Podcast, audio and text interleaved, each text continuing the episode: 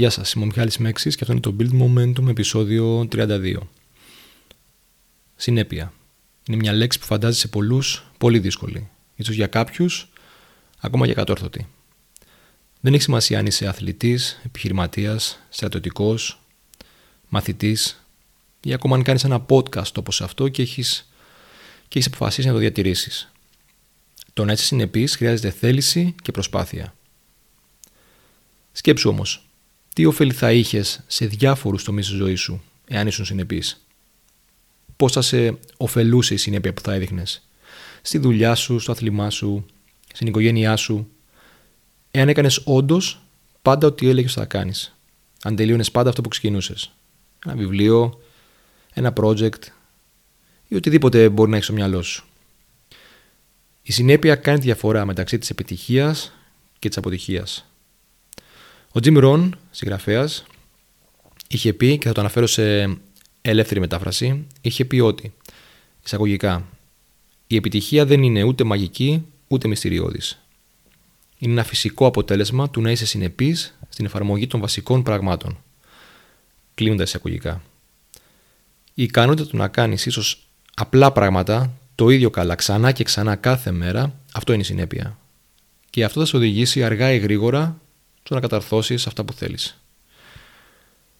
Κάτι το οποίο σε βοηθήσει στο να είσαι πιο συνεπής είναι το ότι η συνέπεια φέρνει την αυτοματοποίηση. Τι εννοώ, όταν κάνεις κάτι επαναλαμβανόμενα, μια συμπεριφορά δηλαδή, δημιουργείς νευρικές συνάψεις, πάθουε, οδούς, τις οποίες όσο πιο πολύ τις αναπτύσσεις, τόσο πιο εύκολα το κορμί σου θα τις ακολουθεί, θα τις εκτελεί. Λίγο πολύ όπως στην οδήγηση. Θα γίνουν συμπεριφορές τόσο αυτοματοποιημένες που όχι μόνο θα τις εκτελείς πιο εύκολα ή πιο ξεκούραστα, αλλά θα σου επιτρέπουν και γνωστικά να επικεντρώνεσαι σε άλλα πράγματα, άλλα ερεθίσματα. Συνεπώς μετά από ένα σημείο δεν θα χρειάζεται τόσο κόπο το να είσαι συνεπής. Απλά θα είσαι γιατί θα είναι πλέον συνήθεια. Ένας απλός κανόνας που μπορείς να στηριχτείς είναι ο κανόνας 2190. Έχει επιστημονικές βάσεις. Ο κανόνας 2190 περιγράφει ότι χρειάζονται 21 ημέρες για να δημιουργήσεις μια συνήθεια και 90 ημέρες για να κάνεις αυτή τη συνήθεια τρόπο ζωής.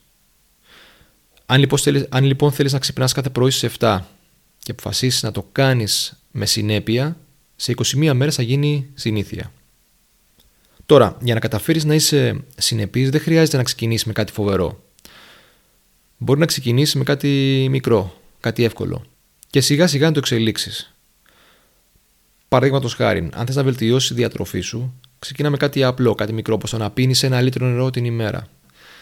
Ή αν θες να γυμναστείς, ξεκίνησε με, με το να κάνεις κάθε μέρα απλά 20-30 κιλιακού ή, ή να περπατάς μέχρι το σούπερ μάρκετ. Αν θες να ξυπνάς νωρίς, ξεκινά με το να κοιμάσαι λίγο πιο νωρίς. Και αφού λοιπόν δυναμώσεις τον μη της συνέπειας, σταδιακά αύξησε και τη δυσκολία των στόχων σου.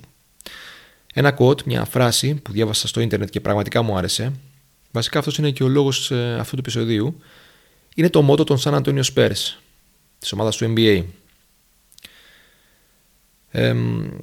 έχει υποθεί από τον Jacob Rees, έναν δανό-αμερικανό δημοσιογράφο και συγγραφέα, εισαγωγικά. Όταν τίποτα δεν φαίνεται να βοηθάει, πηγαίνω και κοιτάω ένα λιθοτόμο να σφυροκοπάει την πέτρα του, ίσως και 100 φορές πριν σε αυτή φανεί έστω και μια ρογμή. Όμως την εκατοστή πρώτη φορά η πέτρα σπάει στα δύο.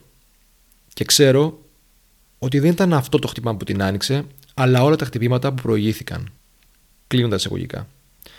Τι μας λέει αυτό για τη συνέπεια, Ότι το να κάνεις κάτι ξανά και ξανά, ακόμα και αν αυτό είναι λίγο, μικρό, ακόμα και αν δεν έχει την τεράστια δυναμική, τον τεράστιο αντίκτυπο που θα ήθελες από την πρώτη μέρα, από την πρώτη φορά, η προσπάθεια υπάρχει. Μπορεί όντως αρχικά να μην βλέπεις την εξέλιξη και τα αποτελέσματα που θα ήθελες, αλλά υπάρχει. Είναι εκεί και κάποια στιγμή θα αποδώσει. Αρκεί εσύ να συνεπείς, να μην χάνεις την πίστη σου σε αυτό που κάνεις και να συνεχίσεις με τον ίδιο ρυθμό, την ίδια θέληση, την ίδια ένταση. Ξεκινά λοιπόν με κάτι απλό και μετά συνέχισε σε κάτι μεγαλύτερο, δυσκολότερο. Σκέψου, σε ποιους τομείς της ζωής σου θα μπορούσες να είσαι πιο συνεπής και τι θα μπορούσες να κάνεις για να το πετύχεις αυτό. Σας ευχαριστώ που παρακολουθήσατε. Ελπίζω να σας άρεσε και τα λέμε την επόμενη φορά.